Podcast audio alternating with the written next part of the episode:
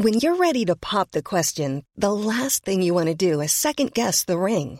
At Bluenile.com, you can design a one of a kind ring with the ease and convenience of shopping online. Choose your diamond and setting. When you find the one, you'll get it delivered right to your door. Go to Bluenile.com and use promo code LISTEN to get $50 off your purchase of $500 or more. That's code LISTEN at Bluenile.com for $50 off your purchase.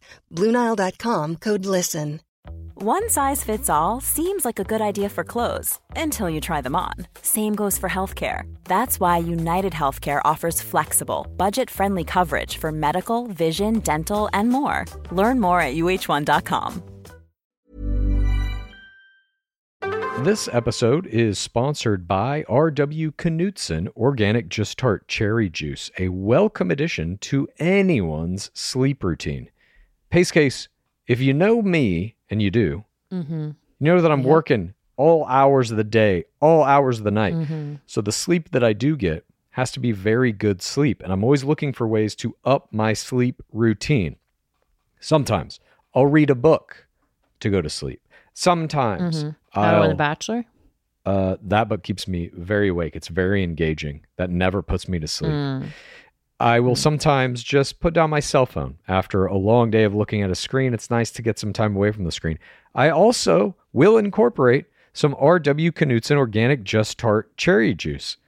It truly makes you go to sleep a little easier. It's the thing you need to help you drift off into the dreamland. Mm. As more and more people are looking to prioritize sleep, organic Just Tart Cherry is having a moment thanks to Tart Cherry's potential sleep related benefits and potential to aid in muscle recovery when you get those gains like clues. We're seeing this in the viral Sleepy Girl mocktail trend on social media. RW Knudsen has a whole lineup of natural juices with zero added sugar, so you can feel good about adding them to your wellness routine. It's all about celebrating those daily wins.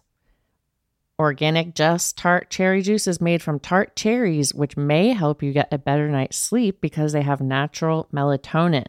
RW Knudsen crushes only 100% real ingredients, so you can crush everything you do. Pick up a bottle at your local grocery store today.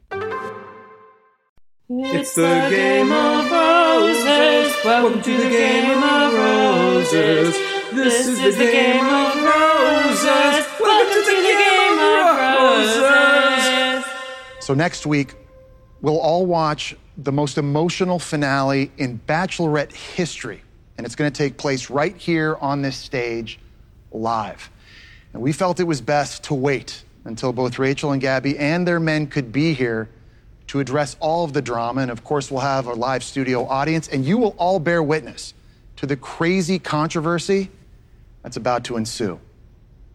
So take some time, get yourselves ready, and prepare yourselves for the most shocking finale of all time. Welcome to Game of Roses. This is Pace Case. This is Bachelor Clues. And what did you just call this show? Game of Roses? Because tonight we saw zero of those. this was a game of no roses, a game of bullshit. The last thing Clue said to me before we started recording these fucking piles of shit. Game of no roses. What happened to the rose ceremony? Four hours of fantasy suites without a goddamn rose ceremony. This is the second fucking rose ceremony we haven't seen in the in the proper order. They fucking just eliminated one from the goddamn document. And now they do this. This is how they follow that up. They had Gabby do a rose ceremony in her in that ugly hotel room. Why didn't they let them just fucking do it outside? That why didn't she get to do a rose ceremony outside? She should have just done it and picked Eric like Matt James did with Rachel Kirkconnell. I agree with you. Or Clayton tried to do with Susie in the finals. I agree with you. But they didn't do that. Before we get into it, I have one very big piece of business to announce. Clues told me that he was starting his third podcast. He's got Game of Roses, Dudesy, and The Necessary Conversation. And that was the kick kicking butt my butt I needed to start my second podcast, my other passion project.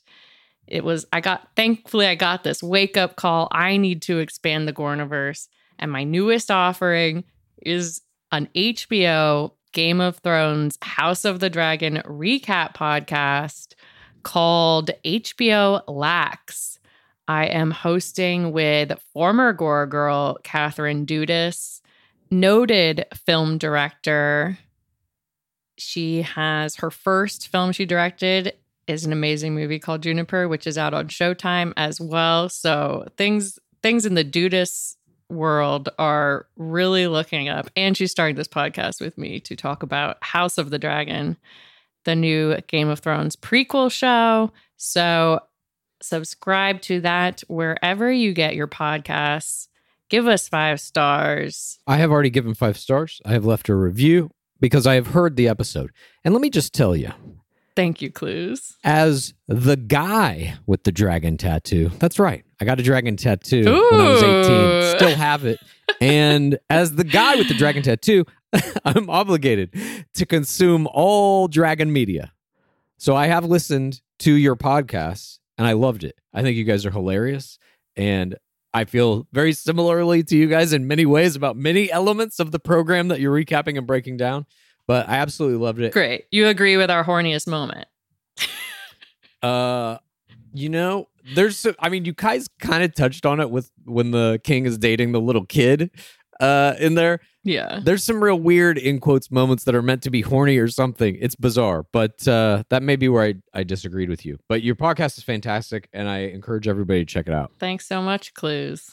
It's my pleasure. But now we must move on. We must do what we came here to do. We must break down episode 9 and 10, two full episodes of six fantasy suites, or four and a half fantasy suites if you count the ones that ended early. I don't know how you want to do the math of it. A thousand knock knocks. Thousand knock knocks, but we're going to break it all down for you right now. And now, Pace Case and Bachelor Clues proudly present analysis of play in this week of our beloved game.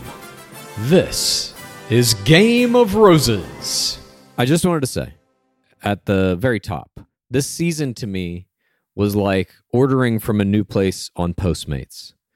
You're like, this could be good. I'll check it out. So you order something and the food gets there and it's fucking terrible, but you're starving. So you just eat the fucking food and you keep telling yourself, next time I'll get something I know I like. Next time I'm not going to try a new place. Old Faithful. That's right. That's what the season was.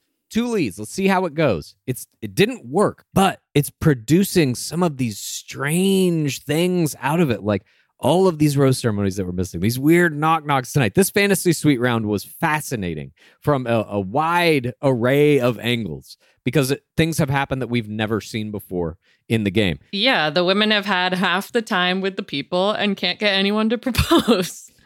but they haven't had half the time. I mean, that's the thing.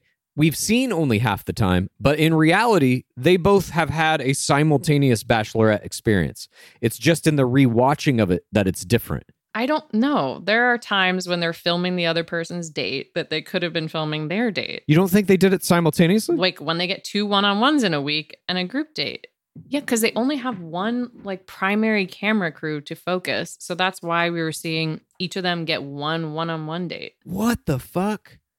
I think, are you right Yeah. about this? So they did get less time. I mean, look, Tasha and Claire both got less time as well than a standard season, too. Yeah, well, I don't know. Anyway, let's get into the show. We're not even fucking talking about the show yet. Here we go. The promo. So, and we're going to try to do this in a, a little bit of a streamlined way since there's so much to get through. So, we're going to cut out a lot of the usual little minuscule detail, like what's in the intro and shit.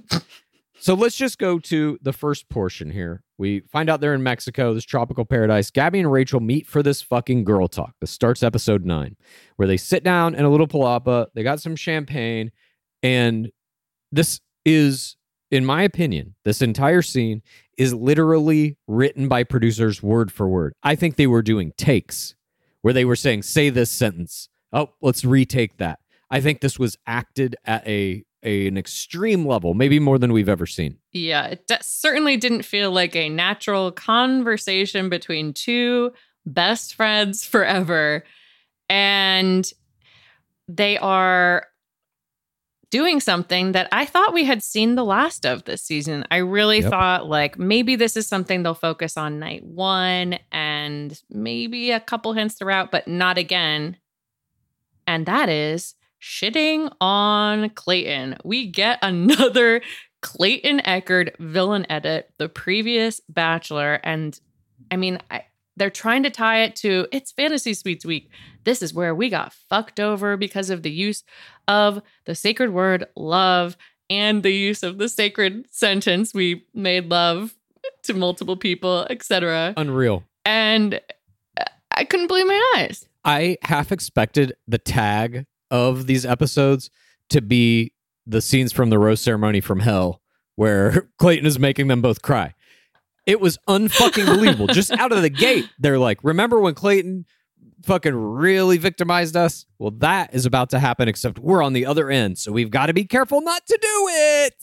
But then, of course, they're going to do it. Like, why bring it up when they're going to do the exact same thing? I don't understand that. I think the producers are thinking to themselves, they could potentially villainize them. And we see at the end of the second episode, I believe Recchia got a villain edit. Oh, for sure. I think that's what the producers are literally trying to do. It is they tear down the leads now. They find some way to make them look like shit. That's like part of it. That's part of what your game is as the lead Yeah. is to like avoid that if you can. Cuz it seems like now they're going to try it on fucking anyone. Even in this season where they had two fucking bachelorettes. They're like fuck it. Let's flip the script. The Shallcross 180. We'll get to that patented move by Zach Shallcross at the end of episode. The shall cross 180. we shall not cross, shall cross. And then we see uh, they also use this initial conversation to set up who's left and where each of these guys are in the love level race. okay, look, it's not minutia. Aven is getting the first fantasy suite, and there are two ladders in his hot tub. Well, it's not the last ladder. We also saw one tonight. DLP, there was one sitting right behind his fucking head. Well, yeah, I, that's why I didn't give my award yet. Spoiler alert. okay, sorry. I'm not calling attention to things that aren't getting my awards. So let's move on. Portion two. The, the main thing that happened in portion one was that weird conversation. Portion portion two, we get our first uh, fantasy suite. It's going to go to Gabby. It's going to be Eric. In the day, we re-hit the PTC, Eric's PTC about his dad. We uh, see a Huju here. Not good. Laughing the entire time. There's no ankle lock, sloppy dismount, broken physical contact almost immediately. Did have a decent amount of kisses, but uh, all these Hujus in this fantasy suite, by the way, are shot pretty poorly. We get like close crop Yeah. shots. We can't tell really what's going on. At any rate, I'm like, I won't get to the minutia either. But let me talk about this fucking Huju and the shot that these producers. Well, we spend 20 minutes on Gabby's IFI. She has this fear of jumping that she doesn't want to jump for the highest thing on into this cenote. Mm-hmm. Cenote? Cenote? Yeah. And she gets a black box on her bikini bottom. Everything like why is Gabby getting black boxed? Give her the Jojo Fletcher treatment. Photoshop a bikini onto her bare ass. I thought the same thing, and I wondered if it potentially was a fool edit. I don't think it was. I think it was maybe just the editors of the show this season specifically are overburdened, and it's just a, a matter of like, fuck it, I don't have Yeah. time to go in and paint every goddamn frame or put a mask on or whatever. I'm just gonna black box this shit. Yeah, well, they jump in. Eric is doing tier play when they recap their hometowns, and Gabby ends this scene saying, I just want to crawl inside you. Makes sense. Then they go to the night portion. They're sitting on a couch with a charcuterie board. This is seemingly not a formal dinner, and this same setting is the the place for a couple other night portions of a date um, after this one. Pretty perfect day date by Eric here, though. It was a uh, you know recounting of his PTC and setting up where they are, and then as they are sitting there in the night portion, he recaps the hometown and how great it went. That is a main theme of all these fantasy suite dates as well. They kind of talk about did the parents like you or not, and you could see them as family. He explains that his family is obsessed with Gabby, and she says she's obsessed with them too. So everything's going great, mutual obsession. And then Gabby, Gabby recaps her parental PTCs about her parents being separated, and uh, she had to grow up fast and doesn't really have a relationship with her mom as a result. But she looks at Eric's family and sees how nice it is to be part of a whole. So all of this is coming together nicely. Eric calls her a beautiful person. And then he reminds us that last week he was at LL3 and watching her leave was so hard.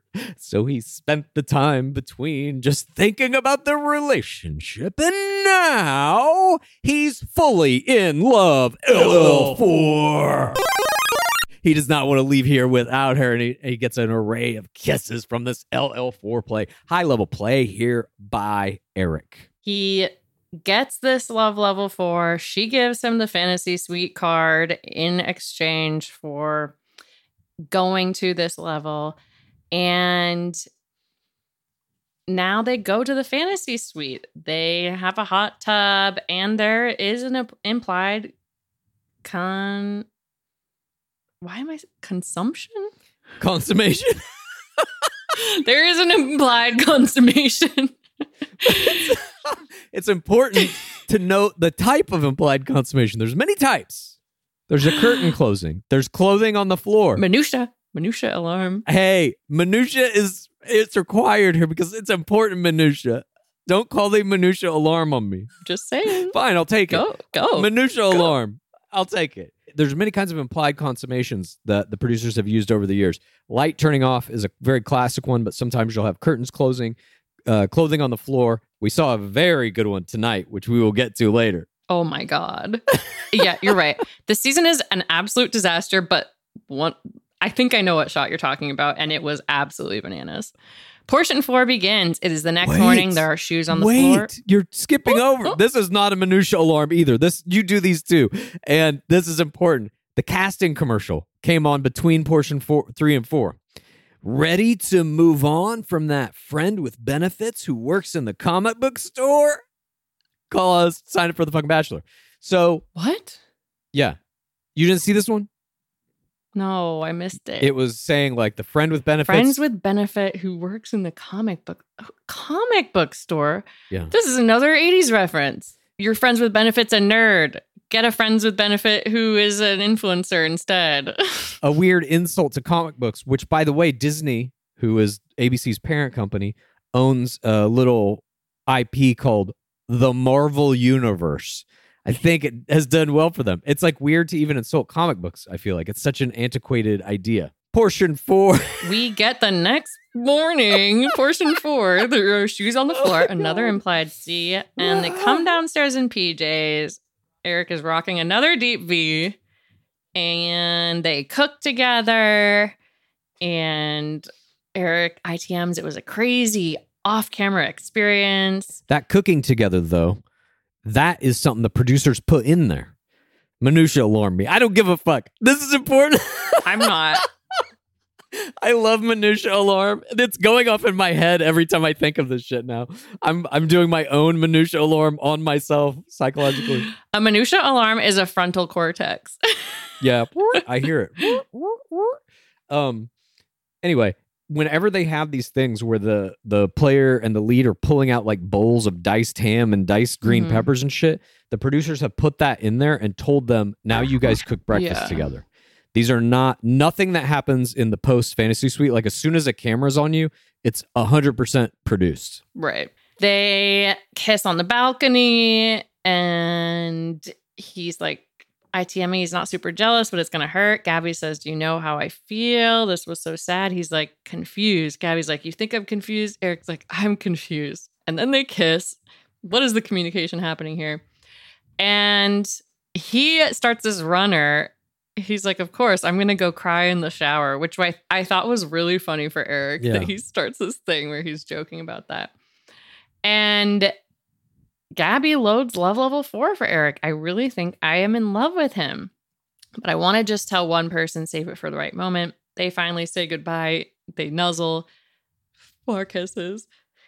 Uh, and he says he's taking her advice. He's not going to cry in the shower anymore. And she feels like she's going to throw up. Portion five, we get Rachel Recchia's first fantasy suite day portion. Aven, Tino sets up the storyline in his ITM.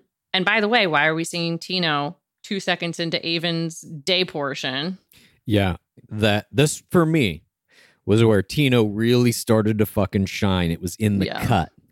You're starting Aven's fucking fantasy suite date. And the first part of Aven's fantasy suite date is a shot of Tino looking off the fucking balcony talking about what's coming up. He stole Yeah. Aven's screen time with whatever he had set up coming into fantasy suites. Brilliant move here, and it pays off in the cut. Poor Aven. They are Justin glazing Aven so much here. He's barely getting any screen time, and his portions are all interrupted with Tino worried about it. His game is 2 4 TRR. Yeah. He's playing a straight 4 TRR game, and that can get you far, but it's not going to get you screen time in the fucking playoffs. You got to step it up. You got to be doing shit that makes the producers want to put you in the show. I don't think Aven's doing it. He's playing just a straight, like, I really like you 4 TRR. Yeah. That's that. To, and I mean, that's fine. Maybe they wind up together. I hope they have a beautiful relationship and are in love and all of that. And if that's what you want, fine. That may be a good ring play. But if you want Bachelor, you got to make a move in the playoffs. You got to. And some people are doing it. Aven doesn't even hooge you here. She is wearing a dress, but we will see later that that doesn't stop her necessarily. They go on a yacht and they cheers. They're building on their relationship they already have. And we are getting another Clayton villain edit. Rachel Recchia's ITM. I didn't say it back when he love level three. The love word is a really big word used by Clayton carelessly. And they're making out. There he is again. Clayton just gets kicked in the fucking balls again by this show. Yeah, every, boom. yeah, it's like Gotta click kick Clayton on the way out. every three or four fucking portions, there's just something in there. Back at the house, Jesse performs a knock knock on Tino and he says, It's good to see you back stateside. And I'm like, I thought they were in Mexico. I don't know. Do you say stateside for Mexico? Hmm, interesting. Interesting. Hmm. But this is another example of how Tino is taking time away from Aven. This is happening during Aven's uh, fantasy suite. We're cutting to fucking Tino having a conversation with Mhm. DLP. Well, they got rid of, notably, they got rid of the panic attack room this week where they would put all the remaining guys in the same hotel suite. So maybe they're making some attempt towards emotional, not emotionally wrecking the players. Maybe they just want to wreck the leads now. I don't know what caused this decision. I think it was this. This seems logical to me, which maybe shouldn't be applied to the producers of this television program. But if you had three guys left, it's believable that you could get like put them in one suite, and there's some viability that it's like, yeah, we just all got them sweet at this thing. But if you have two teams of them, and it's like it's Team Recchia's guys in one room and Team Windey's guys in another room, then it's very clear that you're torturing them. Because why, if it had to be three and three, why couldn't you have mixed it up and then taken the pressure off? You know what I mean? Uh, and and then the other option is all six of them in one room, which probably would have seemed insane. I would have liked that. Me too. throw another wild card in there. More importantly than any of this, there is a double ladder coming out of the back of DLP's head in this scene, and these this dynamic duo of ladders were my ladder of the week. you turned your minutia into an award. yep, that's it becomes not minutia when there is an award. Oh, Tino is starting up a metaphor he uses okay. in several speeches throughout the episode that not getting the date card or whatever is nails on a chalkboard, trying his patience. It's not going to make any sense to anyone. Well, except you. DLP's like, I get it. He gets it because this is all designed. I don't. I mean, I'll just say this: whatever Tino is doing, I think is fantastic gameplay. And I'm like, there's Mhm. some piece of me that's like, this is all straight gameplay. Oh yeah. There's some piece of me that thinks it's a hundred percent strategy. And goddamn, if that's true, Hmm. one of the greatest male players we've ever seen. Look, we already know he studied Tyler Cameron. He has said several things throughout that are very game Yeah. speech. He has used the word portion. Not that that means anything, but anyway, DLP is asking about hometowns from Tino.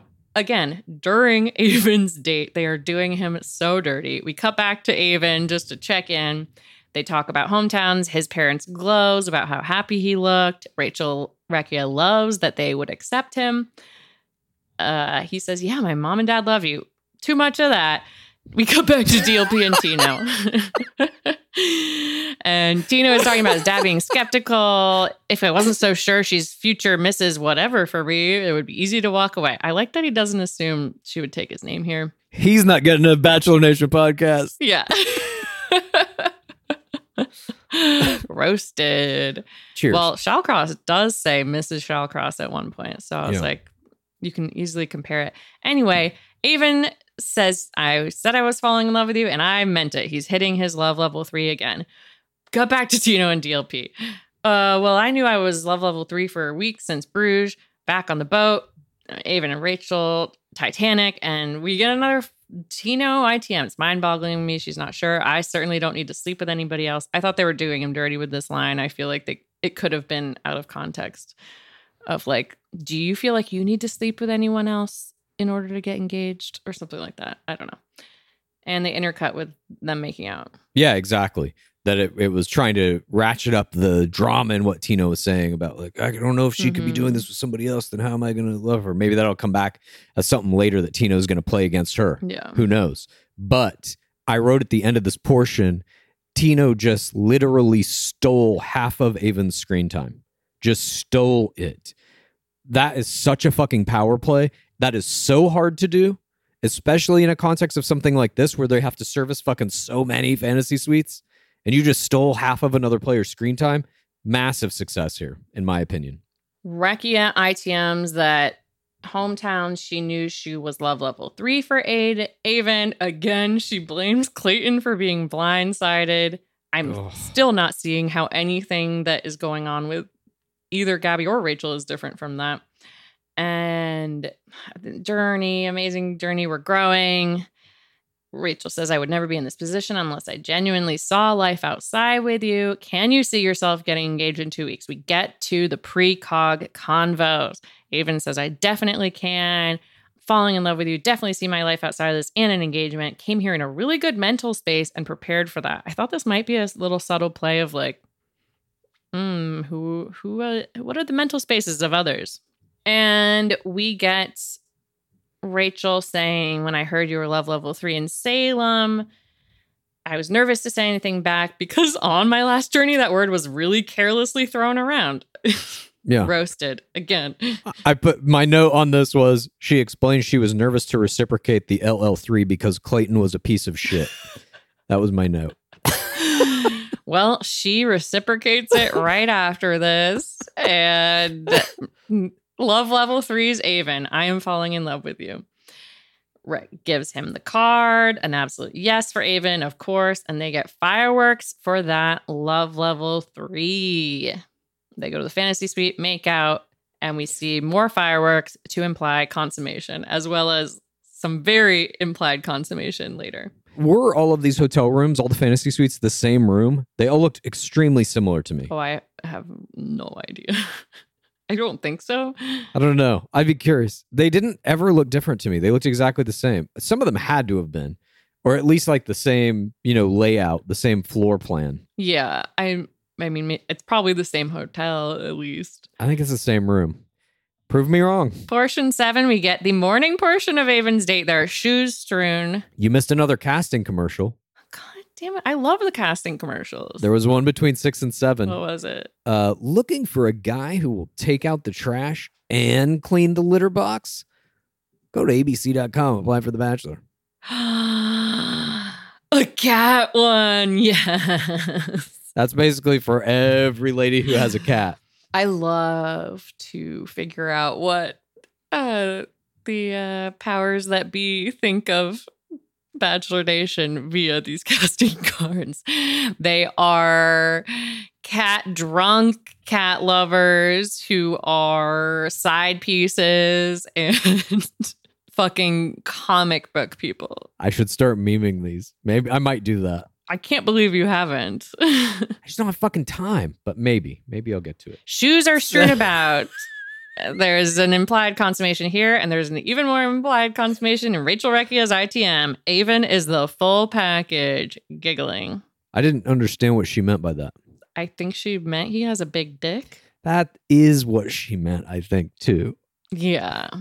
Oh, you really did know. You just wanted me to say that. I really didn't know. They do this, especially on Bachelorette. they uh, will usually give one player some kind of like sexual prowess identity. They did it with Pilot Pete in Hannah Brown season 15. That he fucked in the windmill four times. That's like usually a part of it. Although you don't quite see it on Bachelors. About the women, you mean? No, about the Bachelor. That he banged in. I feel like him banging in the windmill four times was brought up on his Bachelor season, though. Oh, that's true. You're right. God. I know. Such a good one. And minutia, minutia. Minutia, this is like I'm reminiscing. It's nostalgia. Oh, Aven says they only slept for 20 minutes. Yeah. Classic full package line. And Rachel Recchia says, I'm so excited we spent the night together, took it to another level. I'm love level three. He says, I'm love level three deeper. And they hold hands, walk a bridge. And then Rachel says, Don't forget I'm love level three. And he says, I'm in love with you too. I don't know if this was a slip of the tongue, but he love level forward her. Yeah. It sounded like it to me as well. Cut back to shirtless Tino in bed right after that love level four. and he says he was ready to pull his hair out. I'm love level three. And then I have to wait while the other guys are trying to entertain her. So he's still talking about the other guys as like his competition. And then we go to Rachel's fantasy suite 2. During the day, we see a shot of a lizard, I think an iguana. And this lizard does not strut his stuff. Instead, he licks his lips. And this serpent, savoring the suffering that is about to occur, was my.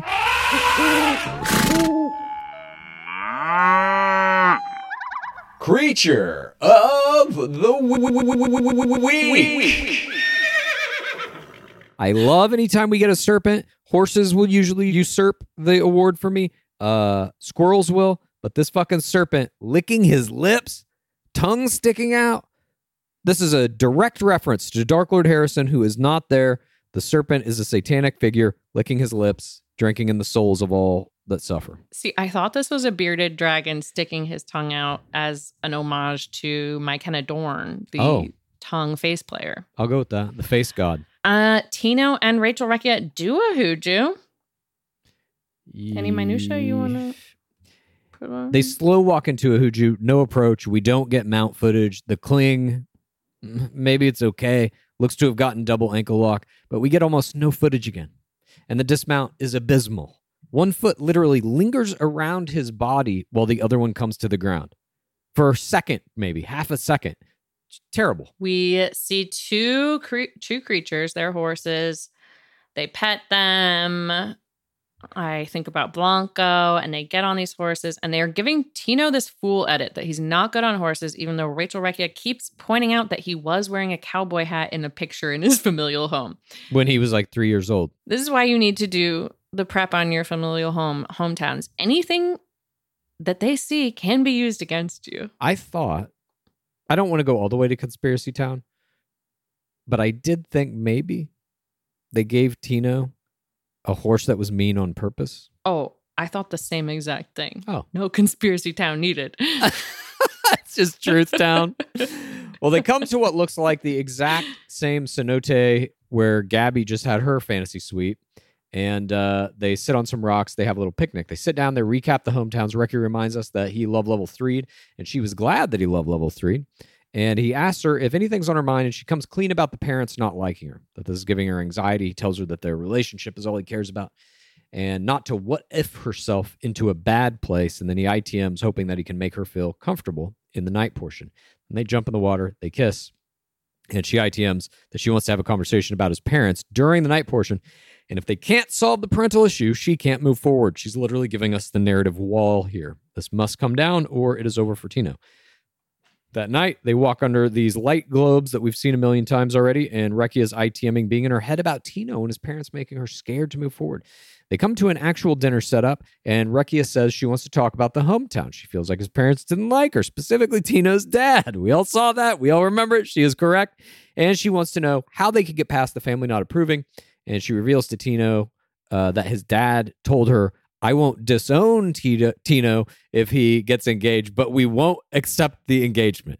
This is news to Tino. He is wiping sweat from his head with multiple towels. It's just coming down. They brought in extra sweat from La Quinta. Yeah, I was like, it is pouring. they they hid like a hot water bottle under his chair or something. Like they had it was crazy how much this man is sweating. And so Tino tells Recchia that uh his dad doesn't understand him in relationships and his parents are just skeptical of the show basically the process. And he says that my parents uh, know he wouldn't be there if he didn't see her as the future. She presses him, Are you just saying this or do you really want this to be real? He goes on to say his parents will get on board and he can't go home without her and they'll love you because eventually they'll see the woman I see. He compliments every aspect of Recchia and then drops the hammer. Love level four.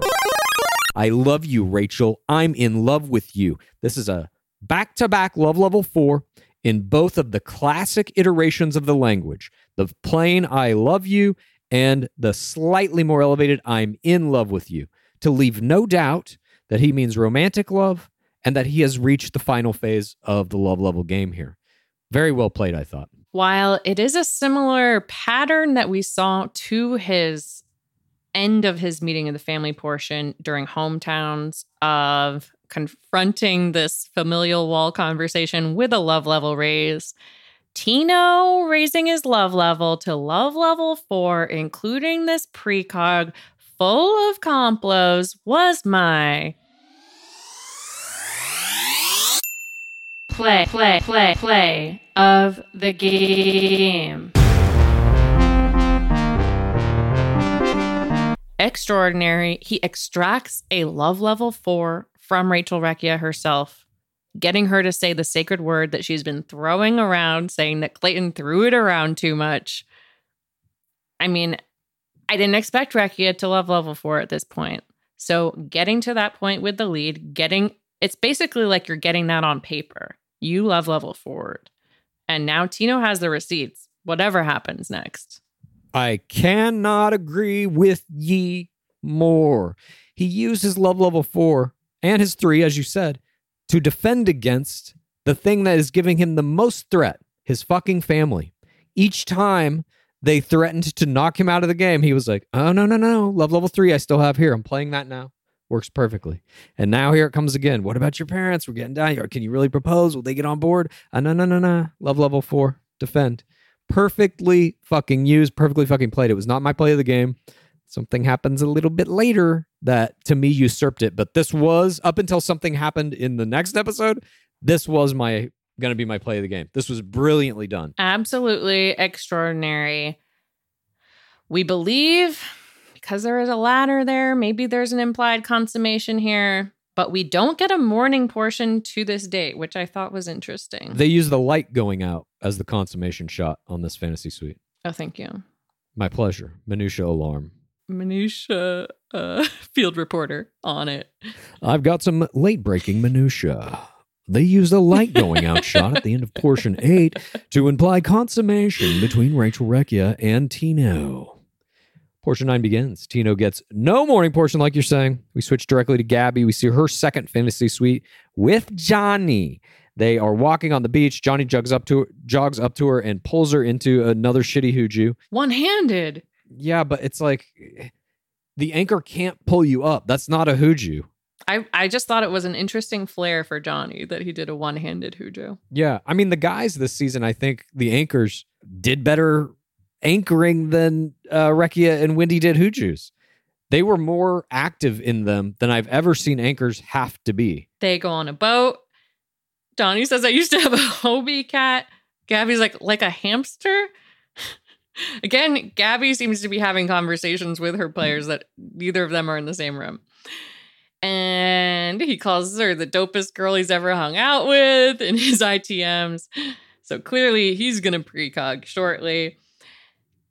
They talk about how they've seen so much of the world together and they get off the boat and they go to this picnic on the beach. And Johnny says, It was a quick process, but I'm so into you. The end result scares me. I didn't know I'd be falling in love with you. Hits that love level three. Gabby says, I am ready to be engaged. He says, It's a hard thing to think about. A battle in my head. You deserve everything. You should get everything you want. It's a hard thing to decide. I can see myself falling in love. Love level two. And, but if I'm not 100%, I don't want to drag you through that. And Johnny's refusal to precog in the day portion of the fantasy suite was my error, error, error, error of the game. You're not going to win anyway, Johnny. Just say you're going to propose. I 100% agree. I don't know. It's just love level two at this point. I completely agree with you. Johnny's inability to even feign interest in the process of our beloved game for even one more moment, once you've made it that far to Fantasy Suites, was also my Error, error, error, error of the game. What in the fuck is this? You made it to the second round of playoffs, dude. You can't just casually now be like, oh, sorry, bro. It was chill getting to know you. Super dope, but I got to bounce. You can't. You can't do that. oh, God, Johnny. Yeah, it was very hard to watch this Johnny date for me. The Yeah, you flew to Mexico, Johnny. Why did you fly to Mexico to not play it? But then we go to portion 10. Gabby walks alone in her frustration. She comes back to Johnny and asks him to be honest with himself and her. And he says she's exactly the person that he'd want to fall in love with and be his person forever. But he doesn't know if he can get to an, an engagement in a week. And this is this idea that you're now saying the process is shit. I can't do it in this amount of time. Well, that's the show. That's the game you're playing. So to that's like Yeah. uh, getting signed to a major league baseball team, and then when they're like, "Okay, your turn to go to the uh, plate, you're at bat," go like, "Oh no, I don't swing baseball bats." What? Yeah, wait, you want me to hit it? No. God, I have strong feelings towards Gabby. Love level one. yeah, just oh, a disaster for Johnny here. He basically saying it's nothing to do with her. It's the speed of the process. He doesn't know if he can commit. He's not ready. And then she says it was a different in a different time for both of them. It could be great. He says she's a great person. She get everything she wants. This kind of amicable breakup happens, and he, he then tries to like get some sympathy. He ITMs numbness and being upset, and he would love to give her what she needs, but he doesn't think he could do it in the next week. And Gabby ITM's feeling like a punch in the gut. Her fears made real. She falls for a person who can't give her what she needs. Bunch of tear play here and she sails away and leaves him on the beach. I believe none of this. I don't think Jason ever stood a chance. Uh, I believe this is all acting. Sorry, Johnny. I mean, that's this season, isn't it? I, we don't know if it's Jason, Johnny. We don't know who the fuck we're even talking about. We already saw him in the Paradise promos. They spoiled their own show once again with Johnny being on the beach. So I'm like, maybe there's a Paradise deal here. Hey, if you break up before the fantasy suite so that we don't have to book another one, we'll just leave you here for sand. But we see Gabby pu- produces tears, and then we see the scene between Dark Lord Palmer and Jason. And Dark Lord Palmer's like, "Are you, you you don't feel ready to get engaged? Do you think you could get there?" And Jason says, "I'm taking it day by day. Two weeks, it's hard to see that." So we're setting up this again a victimization storyline for Gabby that she wants these men to precog and no one is. Portion Ted, Gabby is journaling. Knock knock, it's a card. I need to see you. I'll be waiting on the bridge. Clearly, a producer wrote this, and they're just like, let's add more drama to telling her to go to this knock knock. Wait, you really think a producer wrote this? like Andrew Spencer. You don't think that Erich wrote that and didn't sign his name on it and just slipped it under her door? You don't think that he did that and then went and waited on this fucking bridge? Come on. Ugh. and you know, as soon as you see the fucking card, you're like, oh, fuck. Whoever's on the other end of this, the producers are just like trying to wreck. They're trying to fuck with them. If you're in a good Yeah. spot, this goes for every player. If you're in a good spot after your fantasy suite, that's it. You don't see them again until the fucking rose ceremony because it's never going to be good. You're going to get fucking Kayla Quinn or something. It means the producers don't have enough fucking drama. So they're sending you in to see if some shit can get stirred up. That is all they're doing here. And this mm. motherfucker fell for it. If they come to you and they're like, hey, we want you to go have an extra fucking talk with her on the, the bridge, you say, can't. Got the shits. You do whatever you gotta do. You shit all over your room Yeah. until they can let you stay. When they ask for evidence, you show them. I'm not going to stop shitting until it's rose ceremony. The roast is not for four days. That's right. Keep the quesadillas coming. yeah, the letter was almost my wowie, but obviously I have a different one. Obviously, yeah. Um. So anyway, Gabby gets this card. Uh, she goes out and finds Erich here. He's he's on the bridge, and this is uh they're they're kissing, and he's like, "I got nothing to tell you, really. I just wanted to see you." so you know now the producers have promised him. Just it'll be a fun thing. You go, you get to see her and rekindle your connection. You know, if you want to, whatever you guys talked about in uh, the fantasy suite that we of course don't know what you said because there obviously weren't cameras or microphones in that room. We were not listening to every word you said that's for sure. So we can't ask you this but we're going to anyway. Maybe you just re-talk to her about what you said in there because that was really good and we want to get it on camera. And so he goes in. Good soldier doesn't even Yeah. know he's getting manipulated here. How about you uh, remind her how you feel like she's cheating on you? yeah exactly. And we're not going to send her a riddle, a nameless riddle, and not tell her who she's meeting. yeah. This was a, a big error. I i didn't i gave it to johnny because it knocked him out with nothing. He had like he wasn't leaving the fucking game and we're being like oh what's gonna happen to that guy? No one gives a shit. Here i thought this was just a bad misstep. You got to learn to read the third audience better and know how to avoid these fucking traps because they try to set them for everyone at this level. If you're in the playoffs traps are coming at you always you got to be ready mm-hmm. and this one he fucking walked right into it Yeah, and if you see that there is no panic attack room, you best believe they're going to make up for it in some other way, which is what they do with this bridge conversation. It does not go well. Gabby feels like she's defending herself. He's like, I don't want to have an ultimatum, but I do want to tell you that this week is hurting me. And she ITMs, she feels like he was testing her. That's not something you do to someone you love. Maybe he's not going to be my guy. Maybe my person isn't even here. And Gabby tells him, I feel like I have walls and barriers. She walks away from him to be continued. but also the idea of like having sex with multiple players. There's no mention of Clayton here.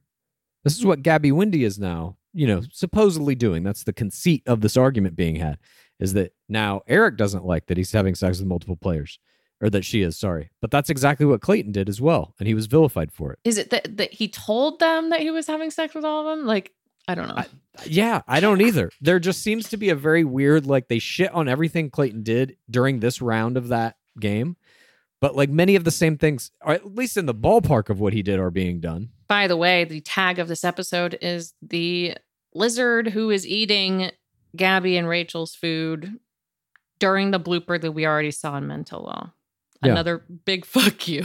You're watching this show, still fuck you. Yeah, that is basically it. Tired of watching this show? Apply to be on it. It's like, ah, it drives me fucking insane. All right, episode 10. This is round two now. So we come back in. Episode two, Fantasy Suites Part Two, Episode 10. We come back in and we basically pick up where we left off with Zach on the bridge, uh, with Gabby. Erich. Oh my God. My notes. They they are all the same fucking guy to me. I'm sorry. Erich on the bridge. Jesus fucking Christ. And he ITMs, you know, oh, I fucked up. Gabby comes back to him. They hug it out. Everything seems okay. He says he's in love with her and he's terrified of losing her. He says he's fucked up and he was he it was supposed to be a nice moment, but he screwed everything up. And she explains that she's worked her ass off to be there and to not have questions of um to not have her good decisions be questioned and he blames it on his insecurity, apologizes again. They hug, and it seems like she's forgiving him here. And uh, they they just keep on this forever. There's nothing here. There's no new information given to us for the first five to six minutes of this episode. It's just them on the bridge, like, okay, I guess we're Support for today's episode comes from One Skin. If you have sensitive skin, you're going to want to hear about OneSkin's scientifically proven topical supplements. This is face, eye, body, shield, and it can all be used with any of their other products, which are free from over 1,500 chemicals and preservatives that can make skin red, irritated, or itchy. Their products are safe for sensitive skin. It's just one of the reasons they've earned the Skin Safe seal of approval. You got to keep that skin glowing if you want to be keeping up the level of face play that I've got going on. And OneSkin was founded by an all woman team of scientists. Their products are backed by extensive lab and clinical data to validate their efficacy and safety on all skin types. Uh, their topical supplements are the easiest way to keep your skin healthy and hydrated without the harsh ingredients or irritation found in other skincare products often. OneSkin is the world's first skin longevity company. By focusing on the cellular aspects of aging, OneSkin keeps your skin looking and acting younger for longer. Get started today with 15% off using code ROSES at oneskin.co. That's 15% off oneskin.co with code ROSES. After you purchase, they'll ask you where you heard about them. Please support Gore and tell them that we sent you. This show is sponsored by BetterHelp. This year is flying by. We're almost halfway through it. Now, I've done a lot of things that I'm proud of this year. A lot of them related to gore. We've had some great interviews. We're kicking it up a level to get on YouTube. We're really taking it to the next place. But there's still a lot that I would like to accomplish this year. And when life is moving fast, it's important to take a moment to celebrate your wins and to make adjustments for the rest of the year. Therapy can help you take stock of your progress and then set achievable goals for the next six months so that you get all those things done that you want to get done. Lizzie talks about all the time how beneficial therapy has been for her. My friend Will on my other podcast talks about it all the time. And I agree. It is very good. It's a great tool to be able to talk things out in your life with somebody else who can set you on the right path to getting all those goals accomplished.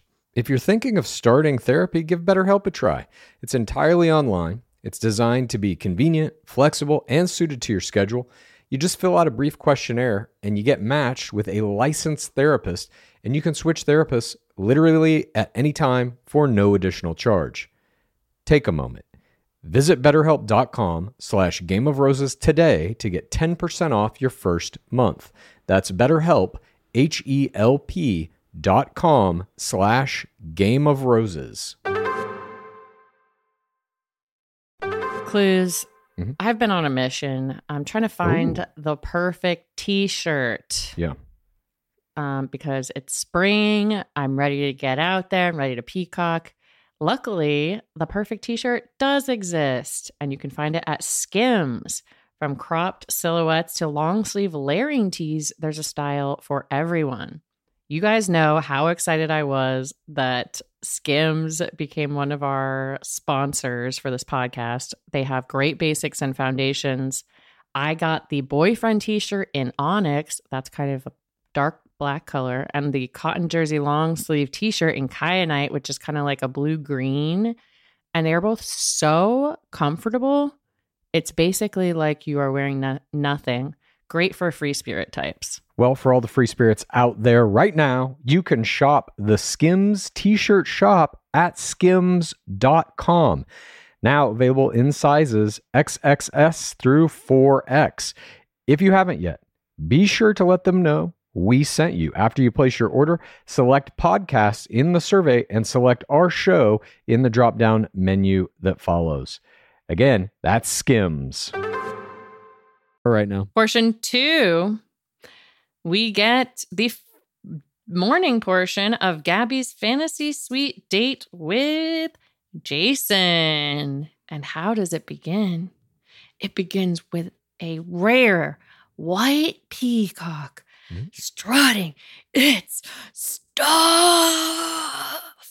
past a heart of red flowers that is completely unexplained. It would have been a great location for the rose ceremony for Gabby that we didn't effing see. Not that we even saw an actual rose ceremony, and that's why this peacock that gets shown in a sh- in a shot right after Gabby's strolling shot was my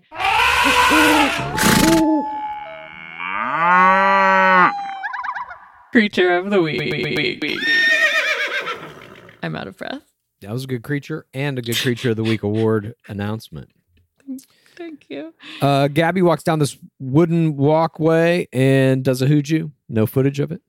And then she says, We're going to do something that she's really good at, but that he's probably never done before. And she takes him to a tennis court. The joke is he has, in fact, played tennis in college.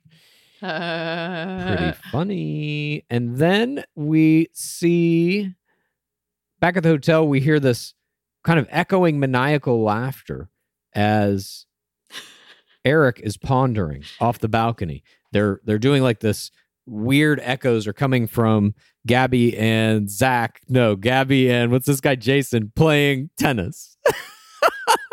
they're making it seem like uh, Eric pondering off the thing can hear them playing tennis. I don't think that's the case. They're making like an audio peeping Tom here. Absolutely, he's not watching. They they sound like it sounds like he's being haunted by their laughter. and then there's a shot later where it makes it look like he's watching them in the pool. Oh my god. So we're back to the date, and after just cutting to this fucking shot of Erich for literally no fucking reason, and they again talk about how good the hometown was. That's a standard feature of most fantasy suite day dates, as a recapping of how good or bad the hometown date was. Mhm. And Gabby ITM loads a love level three. After today, I know it's going to work for us. Then we get another casting card. Wait, before this, Gabby stuffs tennis balls in her clothes. I Mhm. thought that was an important moment. Okay. Minutia alarm. Then we get a casting thing in between. You know he's never gonna break up with that other woman. I I just wrote a bunch of exclamation marks after this. What the fuck is this supposed to mean? We know you're the side chick, you fucking loser. Apply to be on The Bachelor and be the side chick. The side, side, side, side, side, side, side chick. I just don't understand this at all. It it like who's that appealing to? Are they trying to make it funny so that people apply to the show without sincerity, or are they trying to literally uh, acquire people in these situations? I don't know. It's very strange. I think they're trying to make it funny. Right. Well, that's not working for them. Or like make women re-examine like who they're dating. They're definitely doing that. They're Yeah, they're trying to break up relationships. yeah. Dump his ass. I mean, they should really just be like, "Are you interested in having 250,000 Instagram followers or more? That could totally happen on this show. Apply now, no matter who you're dating or not dating or married to." Totally. I mean, They'd probably get way more applicants. absolutely. We get the night portion of Gabby's fantasy suite date with Jason, and he ITMs he's going to tell her no precog.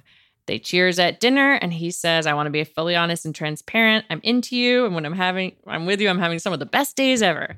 I know the expectation of this for some people." He says, "Being engaged and fully in love. I don't think I'm fully there yet." also talks about how it's the uh, expectation of the show. He says at one point, This is not real. It's been hard for me to feel at ease with cameras and microphones and stuff. They leave that in the game. This was another huge fucking error. He's basically blaming his Yeah. inability to play the game on the game itself, just as Johnny did. I'm sorry, that's the game. You, you have to pretend here. And he's just not doing it. And I don't know if he thinks this is a good move to like bail out of the game. I think a lot of players get to this point and they don't like they've never actually been serious about the ring. And they get to this point and they're Yeah. like, "Oh fuck. Like this the lead is serious about that or seemingly. Yeah, Maybe because they've been through the process once they can act better. I don't know. But I think they get to that point where they're like, "Fuck. The, am I really going to get engaged might with get this picked. person?" This is yeah, exactly. Yeah. And so they start trumping up these weird like, "Well, sorry. I didn't realize there were microphones around or cameras, so I got to get out of here." Oh, he also says like he feels like he doesn't know her and she doesn't know him. That's valid. They've spent like 4 hours together. I know, but it's hurting. It's not praising the process. The process is you don't know each other and you've spent less than 24 hours total together before you get engaged. This play that he's making and the play that Johnny made are fucking amateur hour. In the professional era, like this should not be happening. And that's again why I'm saying like you never see something like this in fucking Bachelor. You would never see this in Bachelor in the playoffs. I mean, we have to keep in mind this is the top seven. In a one lead season, it would be the top three. They would be playing better. God, you're fucking right. That's another reason the whole fucking gameplay seems a little watered down this season is because Yeah. we're looking at a we're basically looking at like the top 6, round of 6. You got some good players in round of 6, but like you're right. Top 3 is like that's rarefied fucking air. Those are solid players in a normal season. Here you got some floaters still hanging. Just people who don't know the fucking game structure. Like I think Johnny's kind of a floater. Yeah. More of a, you know, second audience player. Totally. And Jason's saying I'm more of a realist, hard for me to feel at ease with these cameras. And Gabby says, Well, you know, if you don't feel like you really know me, how can you make this promise? And she goes off and she cries and she ITM sees someone I always saw myself with from the beginning to hear this long, to wait this long to see how he feels hurts. Piece of me wanted him to play along for a second, but he can't. I'm surprised they kept that ITM in. Mhm. And she says, I knew it was going to happen. She's talking to a masked producer and she ITMs, maybe this love, we're not destined to be together. Portion five begins. We get the continuation of the night portion of Jason and Gabby's fantasy suite.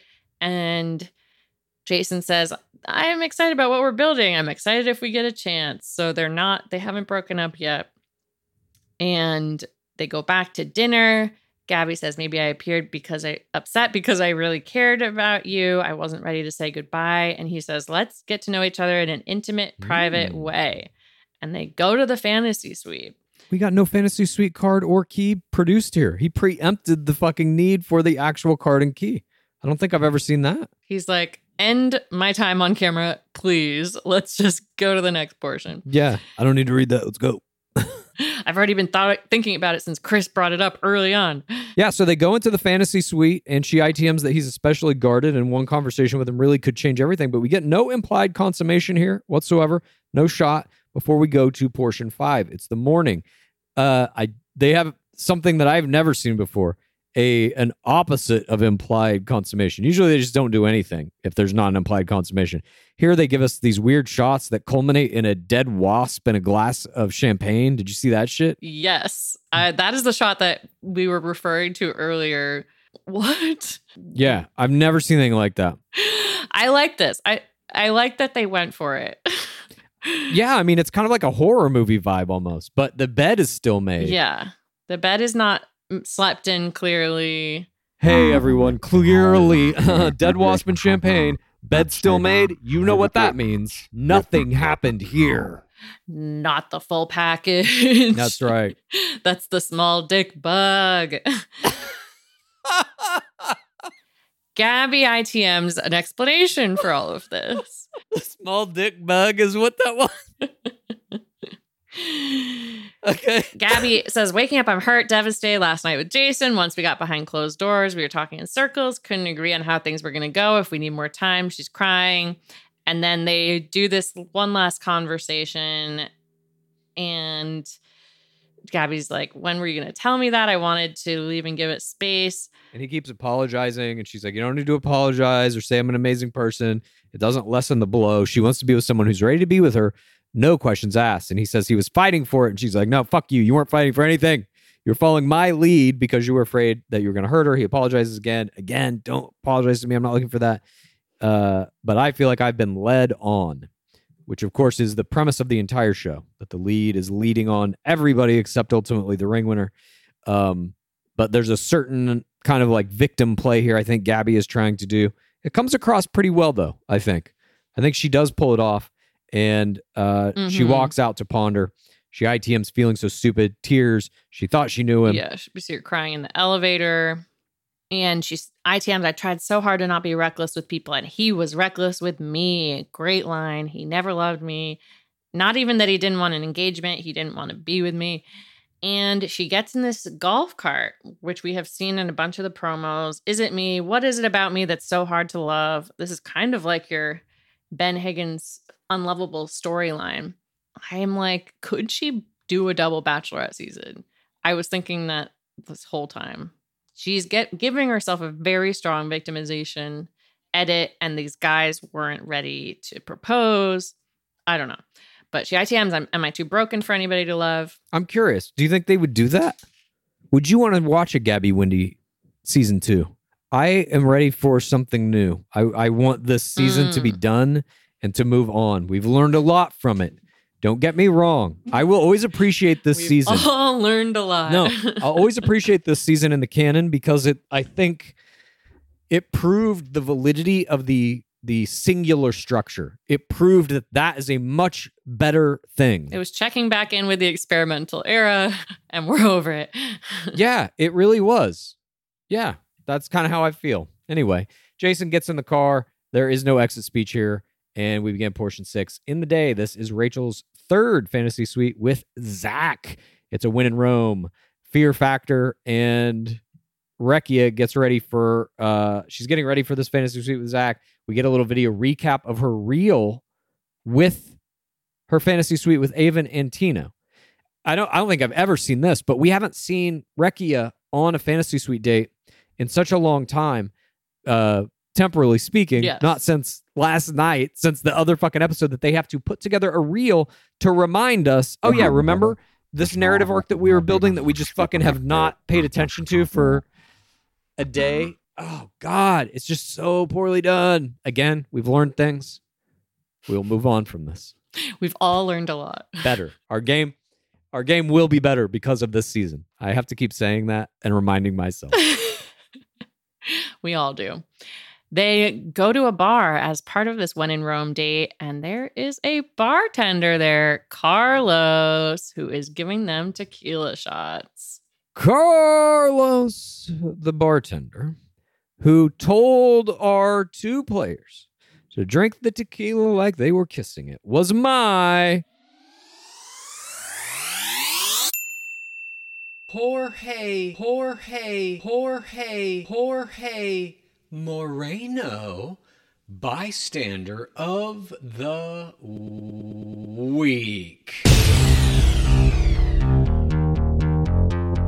This is how Jorge Moreno came into our lives. He was the bartender in Paradise. And then he got bigger and bigger on that show until he went off, did his own thing, started his own tour guide business in the town where they shoot Paradise, Jorge's Torres. Jorge's Torres. And so the namesake of the award itself is now here being represented again by another fantastic bartender in what is arguably the most important round of the game. They recap their hometowns. Zach, Rachel Recchia loves the style of his parents' home. And he says, Yeah, it was the go to hangout spot. My mom made so many meals. There were pizzas ordered. Oh, and my dad was at the grill. And Rachel Recchia calls his mom an angel. He plays up their parental longevity, marriage longevity. Oh, they're very much still in love after they did a 20 day road trip. I'm guessing he has been trying to like slot this as the storyline. Like, oh, my parents did a 20 day road trip. This is basically like that. They mm-hmm. didn't fight once and they're married almost 30 years. And Rachel says, My parents would be fighting the whole time. I mean, the way they communicate is raising their voices. I know. When he said that nobody in my family raises voice, I was like, weird. I wonder what that's like. Try to record a podcast without one doing it. yeah, exactly. He starts talking about his own voice, and there is a moment where he calls his own voice booming. And right before he says the word booming, he constructs his face into a kind of frowning, furrowed eyebrow face that was my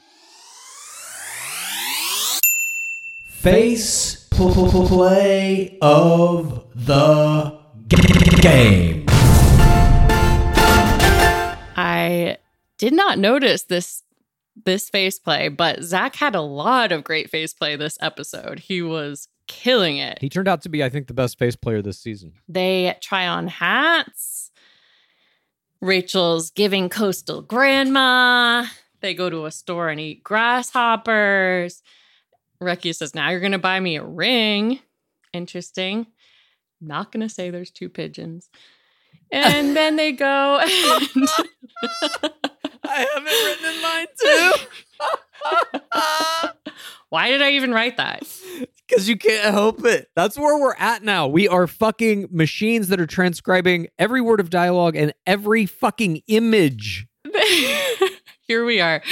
Minutia minute. Two people are, are making identical, like thousand long page notes documents that are everything they see in the show. Yeah. That's where we're at with it. Yeah, I know. It's a professional sport. People do that for those. Yeah. People don't think that's weird. No, they, They, don't. don't. call them comic book losers. Does your boyfriend have a 5,000 page long document of notes about The Bachelor? Apply to be on the show. Does your girlfriend not know any fucking facts except things that are about the reality dating series that never even produces successful marriages, The Bachelor? Is it all she talks about at parties? Oh fucking Christ! Ditch your ass. uh, I hope we see that actually. The female, Yeah. the the the other version. Is your boyfriend not giving you any more attention because he's watching The Bachelor? Get on the show. Make him pay attention to you. When you hang out with your boyfriend, do you draw in dead bugs into all your drinks with all that negative force field around it? Anyway, apply to be on The Bachelor. Does your girlfriend put a small dick bug in your drink every night? Your girlfriend putting on different costumes to wear on her live streams? Anyway, they continue this one in Rome and they go and get their tarot cards read. And this lady, the tarot card reader, who tells Rachel Recchia her storyline for the next couple episodes, was my Jorge, Jorge, Jorge, Jorge Moreno, bystander of the week.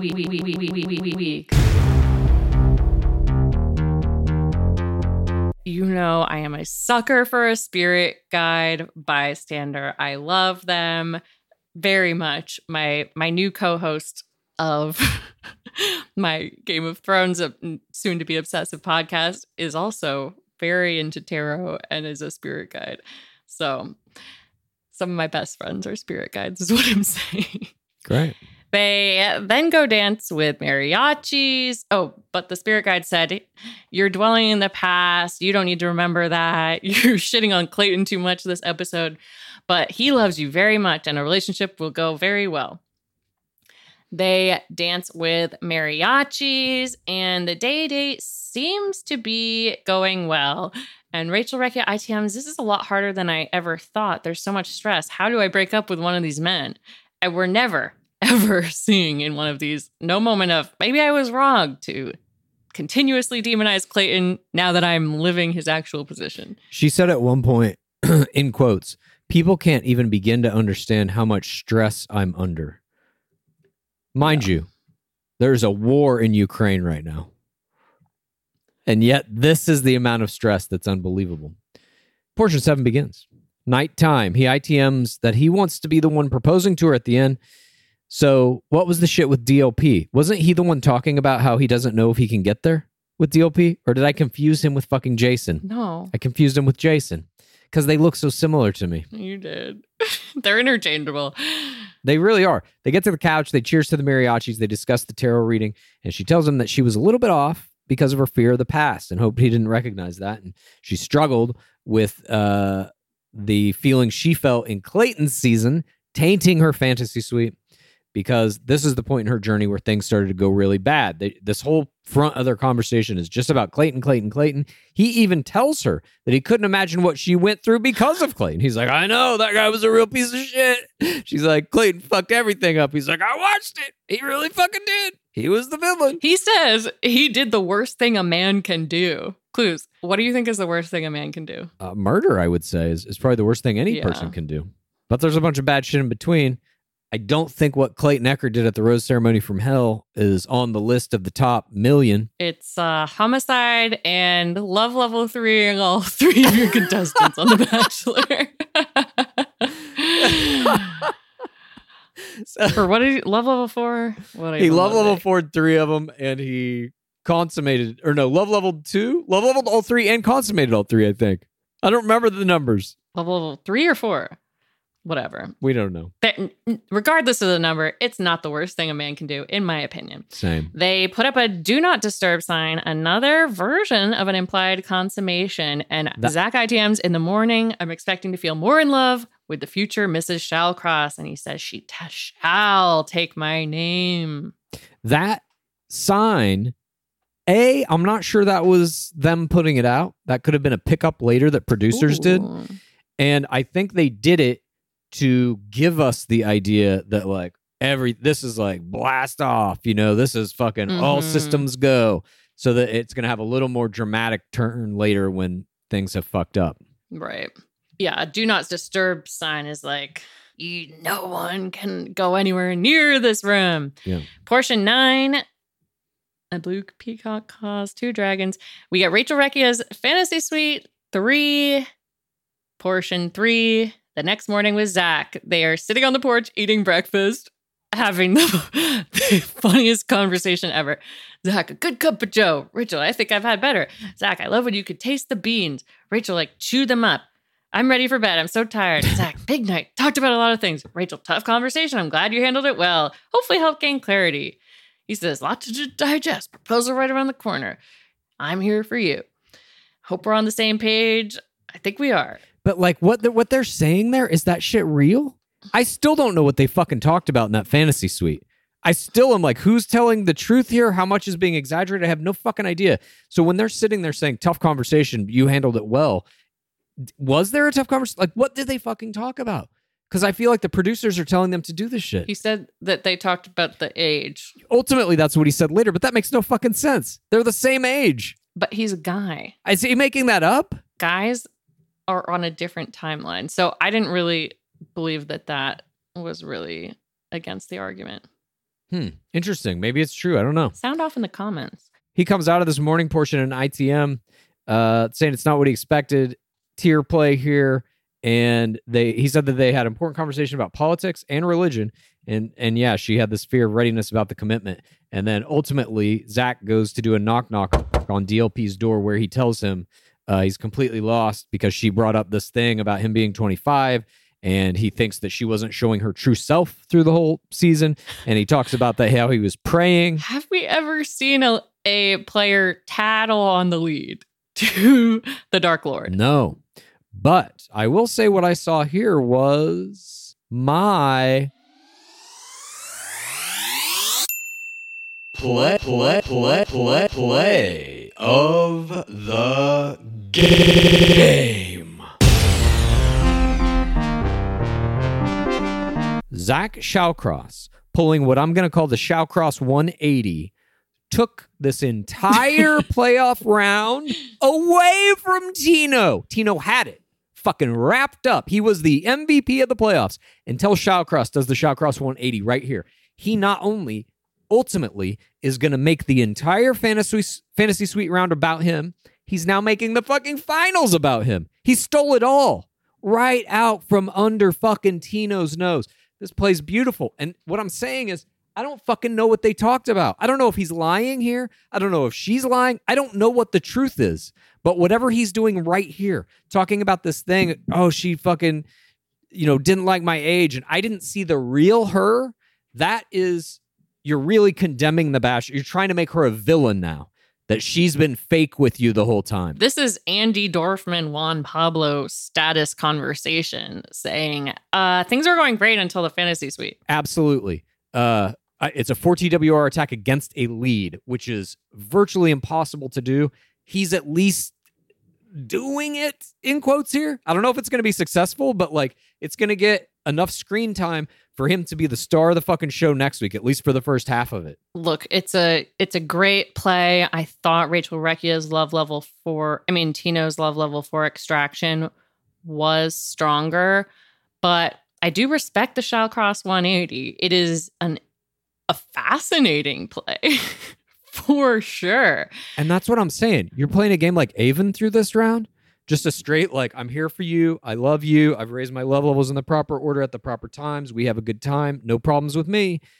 You're gonna like be there. Yeah, it's enough to get you where you are, but like, that's not a bachelor move. This is a fucking bachelor move. All eyes on me. It's my show now. Here's what it's like if I'm your lead. Aven's not giving them that opportunity to cut like massive narrative around him. Right. They both had pretty 4TRR runs up until now. Mhm. So it's definitely differentiating him and being like, I'm actually more 4TRR than even the lead. Yes, you have to have an obstacle in the playoffs. You have to set yourself up with something to overcome. If you don't, what the fuck am I watching? You're just walking around like smiling a lot. You got to give us some fucking drama. He calls her unauthentic sometimes. DLP's like, stuff she's saying or the tone? And he's saying, major concern of my age. You're 26, a couple months older. I'm blindsided by that with proposals around the corner. Last thing I expected, thought I saw my future with this woman. When I was there, it was hard to rationalize what was going on. I was praying Christian invocation Yeah. because I thought I had something. I'm gut punched and not feeling it at all. He is upping the victimization if he is broken up with. DLP, I'm so sorry. Our sweet DLP, he's playing an STCO for Zachy. Oh God. I, I can't. I can't even like fucking indulge it in my mind. The strange relationship you have with DLP is He's just empathetic, an empathetic king. okay. He's lying to these people's faces for a fucking paycheck. Portion nine. Gabby's in bed journaling. empathetic king, Dark Lord liar, potato and potato. anyway, uh, DLP says she needs to see this side of you. I was like, she needs to see you fucking cry. He, by the way, has brought a, a hanky to wipe his tears. He he came into the conversation crying. Yeah. I don't know if that was an edit, but he was came in with wet face. I don't know either. Maybe just a good player. That's good producing. That is. or he's a good player. Portion 10 or 9. I don't know. It might be 10. I don't know either. I, I was like punch drunk at the end of this. Wait, you missed DLP casting card. Oh, shit. He says, I'm going to whisper this once and only once. You can do better, and everyone knows it. I can't believe they're making him say this. What was the whisper implying that the boyfriend is asleep on the couch next to you and DLP has a, a quick moment to impart this? Come on. That guy's a piece of shit. Look, he fell asleep during your favorite show. No one who loves you is even around you right now. you're settling. You're settling, and everyone thinks you're a fucking loser for settling. Yeah, You're the only piece of shit still awake watching this show. Everybody else has lives fulfilling enough to tucker them out by now. Guess we're gonna have to go back to the comic store, comic book store for some of that friends with benefits. I guess, you know, we always saw ourselves getting married, but, you know, the years weigh on you. And now you've got a cat. And you're Yeah. kind of comfortable just watching The Bachelor alone, out of earshot of anyone. Your boyfriend's asleep on you next to the couch, and I know you can smell the cat shit in that litter box. He hasn't taken it out because he's just pulled a double shift at the comic book store. Now's the time for you to sign up to be on the Bachelor. Now, you've heard me talk about Quince on this program before. I love Quince. I am right now, head to toe, dressed in Quince. I got their shirts, I got their pants, I got everything from Quince. Quince is my spot for quiet luxury without paying those luxury prices. Quince offers a range of must have items like 100% European linen under $50, luxurious mulberry silk skirts, and of course, Italian leather bags and 14 karat gold jewelry from get this $30. All their prices are 50 to 80% less than similar brands. And because Quince creates timeless classic styles that won't go out of fashion, you're going to have them in that closet forever. Unless you wear them out, which I may because I literally wear them every day. I know you're wondering, how do they do it? Well, Quince partners directly with top factories to cut out the cost of the middleman, passing the savings right on to you and to me. What's even better, Quince only works with factories that use safe, ethical, and responsible manufacturing practices and premium eco friendly fabrics and finishes so you can feel good about getting high quality items that are going to last you longer. Upgrade your closet this summer with Quince. Right now, go to quince.com slash roses to get free shipping and 365 day returns on your next order. That's quince, Q U I N C E dot com slash roses for free shipping and 365 day returns. Quince.com slash roses. We're coming out of spring and we're headed into summer. It's a great time of year. It's a time for renewal. For me, that means reconnecting with friends and family I haven't seen for a while. And when I do, I want to make sure I have plenty of wine on hand to celebrate with. That's why First Leaf is a great option. As America's most personalized wine company, First Leaf takes the worry and guesswork out of buying quality wines, especially if you're somebody like me who knows maybe a little bit about these things, but not enough. Not enough to really make a great decision. They make the decision for you. To get started, you just answer some specific questions about your wine likes and dislikes on First Leaf's website. And these can be things that are about the people you're buying it for as well, if you're doing it as a gift. It only takes about five minutes to create your own personalized wine profile. Then you get your very own wine concierge who's going to use those responses to curate a customized selection of delicious award winning varieties from rosés to sparklings and everything in between. It's all based on your personal preferences, on those questions you answered. These hand selected wines are going to be delivered to your door within a few days, with each bottle priced lower than what you'd pay at a wine store.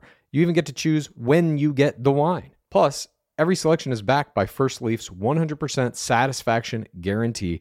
And if you have questions about your wines, like what to pair them with, for example, First Leaf's personal wine concierge team is there to offer that expert advice. So it takes all the guesswork out. I love reconnecting with friends and family over bottles of First Leaf wine, and I bet you'll feel that way too. So give First Leaf a try. Head over to tryfirstleaf.com slash roses to sign up and save 50% on your first six hand-curated bottles plus free shipping. That's T-R-Y F-I-R-S-T-L-E-A-F dot com slash roses to save 50% on your first six bottles plus free shipping. Try firstleaf.com slash roses. Why don't more infant formula companies use organic, grass fed whole milk instead of skim? Why don't more infant formula companies use the latest breast milk science? Why don't more infant formula companies run their own clinical trials? Why don't more infant formula companies use more of the proteins found in breast milk? Why don't more infant formula companies have their own factories instead of outsourcing their manufacturing? We wondered the same thing. So we made ByHeart, a better formula for formula. Learn more at byheart.com. I can't believe they made him whisper all of that. Gabby is in bed journaling next to a little Buddha. Uh, ITMing, I'm ready to be done. Erich's the only man I have left. I said goodbye to the others. I'm scared I could leave here alone. Erich ponders, a dream catcher sways, Aven gets dressed. Eyes like a hawk. Eyes like a hawk on the screen. Aven ITMs. I'm love level three. Love her as a person. See her with myself in the future, getting married, having kids, loading that precog. Tino gets dressed. Tino ITM. My fantasy suites went flawlessly. It was perfection, but it's still Rachel Recchia's choice. He's starting to get a little villain at it, I hear, I feel. Rachel Recchia ponders it in. I will say uh, she looks gorgeous in this red gown. Rose ceremony, even though he has already said to Zach has already said to DLP, I want to talk to her before Rose ceremony. Nevertheless, Rose ceremony starts. A gold car delivers Zach to the rose ceremony. He doesn't get this second knock knock that he wanted. Nobody does. It's at the rose ceremony. Yeah, he has to do it as a Hail Mary, not a knock knock. Yeah, I guess that's true. I mean, that dramatically is is it is different, and I think that that's the producers are doing it because they have no drama. At rose ceremony, it feels more desperate. Zach says the sadness is kind of overwhelming before she offers roses. I want to talk to her. He says this as DLP greets him. He's like, Yep, I know you need that clarity. Good luck with that. Zach enters this pampas grass heaven. ITMing, I thought love was building. It was something I was buying into. Again, this implication that Rachel Recchia has swindles him. DLP greets Aven. Aven, we talked about some really good stuff. Aven, come on. DLP, are you love level three? Hey, I am love level three. I know, big. Aven says sup to Zach, who nods. Aven says it's hot. Zach cooking. DLP greets Tino. I like just reading my exact notes. Ultimately, all these guys show up, and meanwhile, we see Thank you. he. So, Help. I mean, mine are pretty crazy too. But the rose ceremony is about to start. Zach ITM's what was that Rachel I was getting? She takes the podium. She comes out with a big smile on her face and says, I had the most wonderful week with all three of you. And uh, I feel like at this point they're giving her a little bit of a villain edit because we've got Zach feeling like, oh Yeah. shit, I didn't see the real Rachel. And they're just like making her super smiley and like, look, am I Yes. putting on a fake attitude? Is this really me? Hundred fucking percent. They're making Rachel Recchia smiley as hell. And she tells DLP when she walks up too that is like, it all went great. Every guy was amazing. So they're making her seem like nothing's wrong here. And he says you have a beautiful smile. Yeah, and Rec- and Zach's world is crumbling. So he's literally they got a shot of this motherfucker watching her hand. He waits until her fingers are a millimeter from the first rose of the rose ceremony. He's like, "Uh, can I talk to you for a second? The producers have told him to do that. He's literally watching and waiting for it to happen before he steps forward. The producers say, "You can talk to her. Wait until she's right about to pick up the first rose. Literally wait till like the last second. Yes, Oh they told him to do it. Uh Dark Lord Palmer asks if Rachel Recchia wants a proposal at the end. Rachel says, hoping so. DLP says, I do have to tell you, Gabby's not joining us at the rose ceremony. You're the only bachelorette here. It's all about you. You forged your own path and journey. He adds on these fanciful phrases to explain this. Gabby's on her journey. Don't worry about it. He's literally hiding the truth of Gabby not being there in order to add more pain so she can walk this path of pain alone. Meanwhile, Rachel Recchia is like, Did she quit? Like, what is happening? Wants to know what's going on with her best friend. Yeah, you're not going to get that information. He doesn't even tell her. He's just like, she won't be here. Don't worry about it. Yeah, that's what I mean. It's absurd. And they did this again with the uh, the COVID thing with Logan. Logan is not going to be here anymore. And they don't tell him it's fucking COVID. Don't worry about it. It's just like this unnecessary making people anxious at every turn, like at every possible thing they can do. And it is not necessary here. I don't think I'm ever going to forget about Logan's COVID. that storyline. I don't think anybody's going to. Logan's COVID is going to be one of the major things this season's remembered for, I think, because it's the only time in the history of the game it's happened so far. It'll always be the first. Rachel Recchia joins the rose ceremony, says, Hi guys, most wonderful week with all three of you. And Zach visibly rolls his eyes and does this Hail Mary. Rachel, can we speak? And Tino goes, Why, Aven? Oh my God. Gabby is pondering on the dock. Okay, wait, what? There's a Hail Mary. Now we're back to Gabby? Why? I wrote down uh, definitely you should deflate all narrative movement by building it up and then abandoning Yeah. it. That was my note here is like they have this fucking crazy moment where, oh God, Zach's like, no, wait, I need to talk to you. The other two guys are pissed. Oh, sure. What about? Oh my God, we've built this whole fucking thing to this apex of him being like, I can't uh, move forward because I don't think you're really showing me who you are. I'm, I'm issuing a 4TWR attack. Not only do we not get to see it resolved, they build it up to the moment like the guy unsheaths his sword and then is just like, nope, fuck that. Forget about it. And now we have to go see what Gabby's doing. Portion 10 begins with Zach getting ready for the rose ceremony. He ITM's feeling scared about how she's feeling about. Wait, Erich. Oh my God. I've written Zach all through it. It's Zach, Erich, Jason. They're all the same guy. I'm telling you. I, I cannot keep them straight in my fucking head. But uh so it's Erich, sorry, getting ready for the fucking rose ceremony. And he's ITMing being scared. Gabby does a knock knock on him. They hug. she explains she's been learning a lot about herself, blah, blah, blah. They sit down, and essentially, we don't know what's going to happen here. Is she going to uh, eliminate him and be on her own, or is she going to accept him and get over whatever their beef was? And indeed, that's what happens. She says it's hard for her to trust so much, um, but he's taught her how she wants to be treated, and it's hard for her to take things at face value. She says, You're the only one left, and she knows that she loves him. That's an LL4. He LL4's back. Bunch of kisses. This is essentially a finale for her and Erich. We don't need to see the final rose ceremony. They will make them go through the the pomp of it, though. This is my biggest problem though. Why not do a rose ceremony? Is it because they're gonna they don't want to spoil the finale rose ceremony? Also, also, this is just the wrong choice. They've chosen to end this story here and cliffhang us on the Recchia story when it should have been the other way around. They should have played out the uh who is that guy? Zach, Erich, Jason, Johnny, Zach, and Which one? Recchia. They should have played out Zach and Recchia's uh Hail Mary to the end here. They should have given us a full Recchia rose ceremony so that we can move into the finals knowing who it's going to be. Because now we're going to have to waste 10 or 15 minutes of the finals on uh, wrapping up this fucking fantasy suite rose ceremony. Because they need it because they have a four hour finals.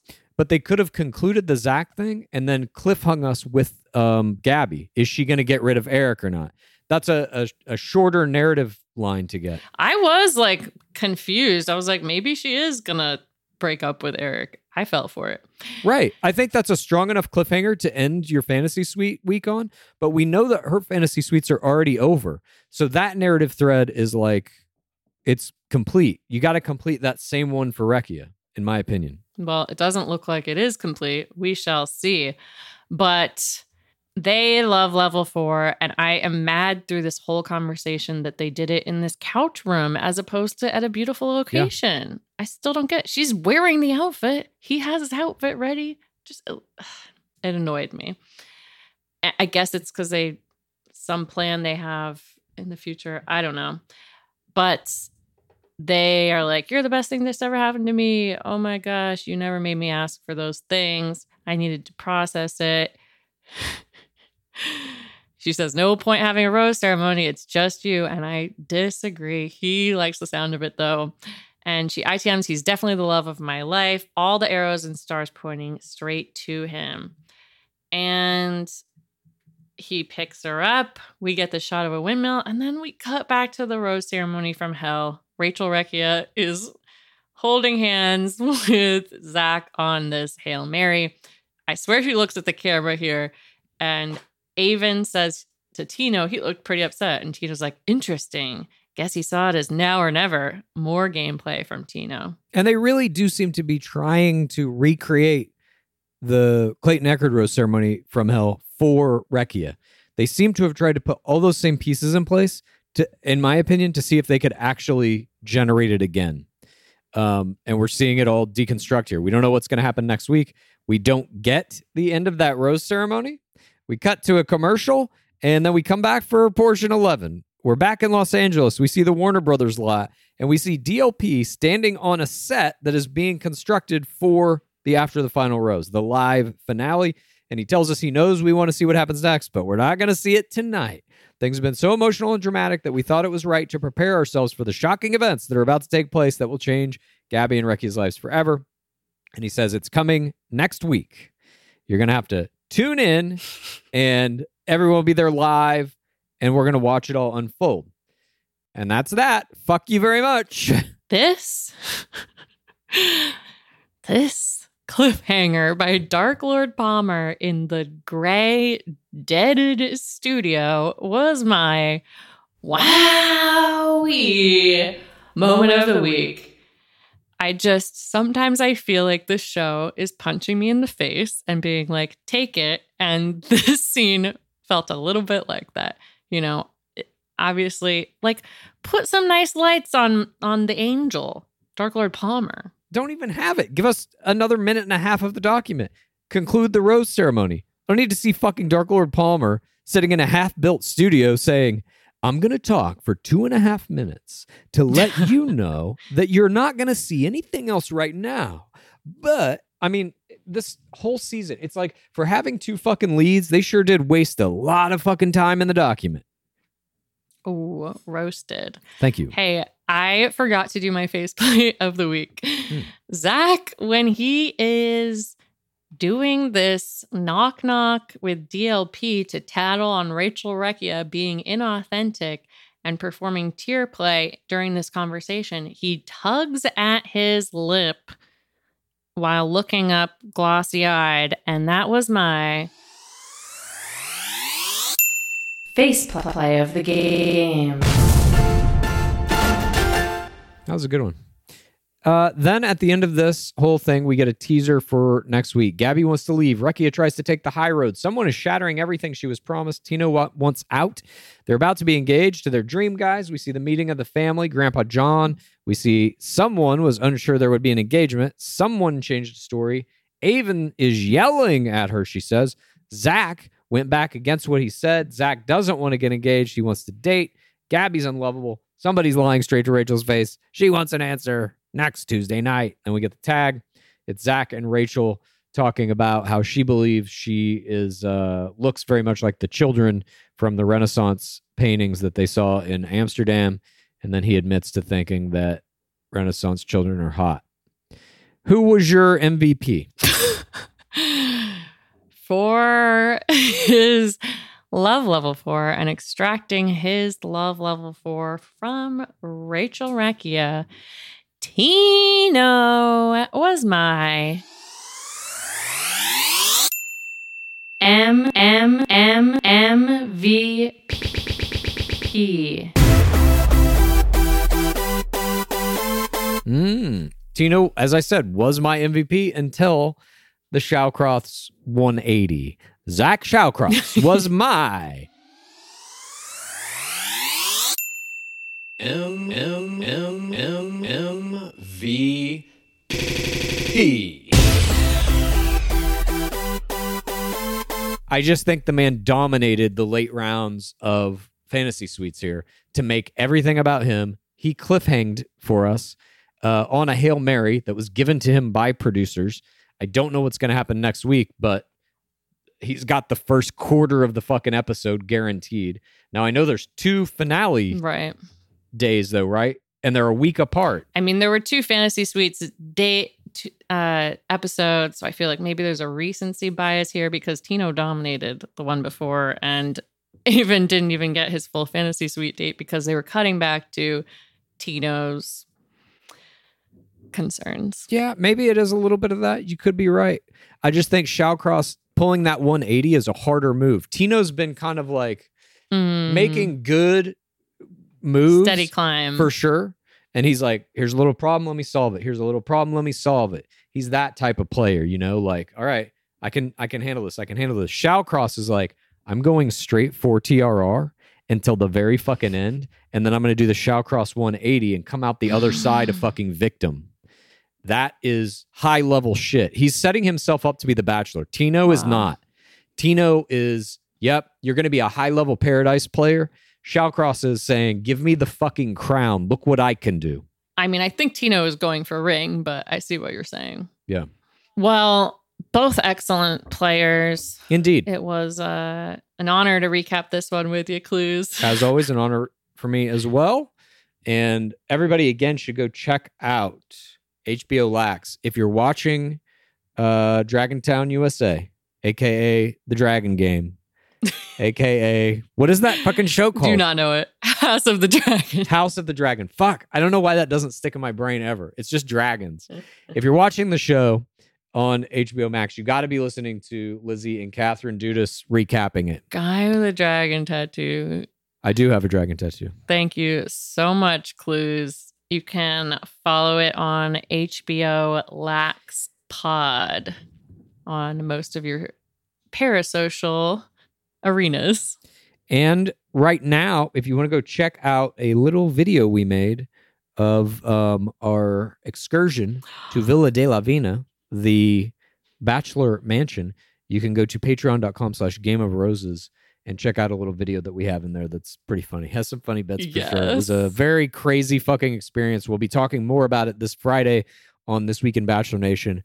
Join us for that. It was a true pilgrimage to the Holy Lands. And yeah, we will probably, I'm assuming it'll have a lot of parts on our Twibbon. State of the game, screams for sure. Definitely some screaming. It's just an hour of us reminiscing about something we did two days ago. But thank you, everyone, for joining us. thank you for uh, also continuing to watch the show. I know it goes through its ups, it goes through its downs, but for I think I well I know for us, but I think for like most people who are like at this level of fandom with it, we're gonna watch every season, and I don't Mhm. mean my my criticism of this season to be a negative thing because it's not. It simply is where the game is at. And I, again, I think massive positive things come from this season moving forward. I'm very excited to see what happens in season 27. Um, very excited. So, Love that. yeah, it's going to be a very good season. It starts shooting in a couple of weeks. I cannot wait to see the results. And before we go, as always, what is that dwab at? It has been 7,471 days without an Asian bachelor. Praise be Dark Lord Palmer. Please rate this podcast.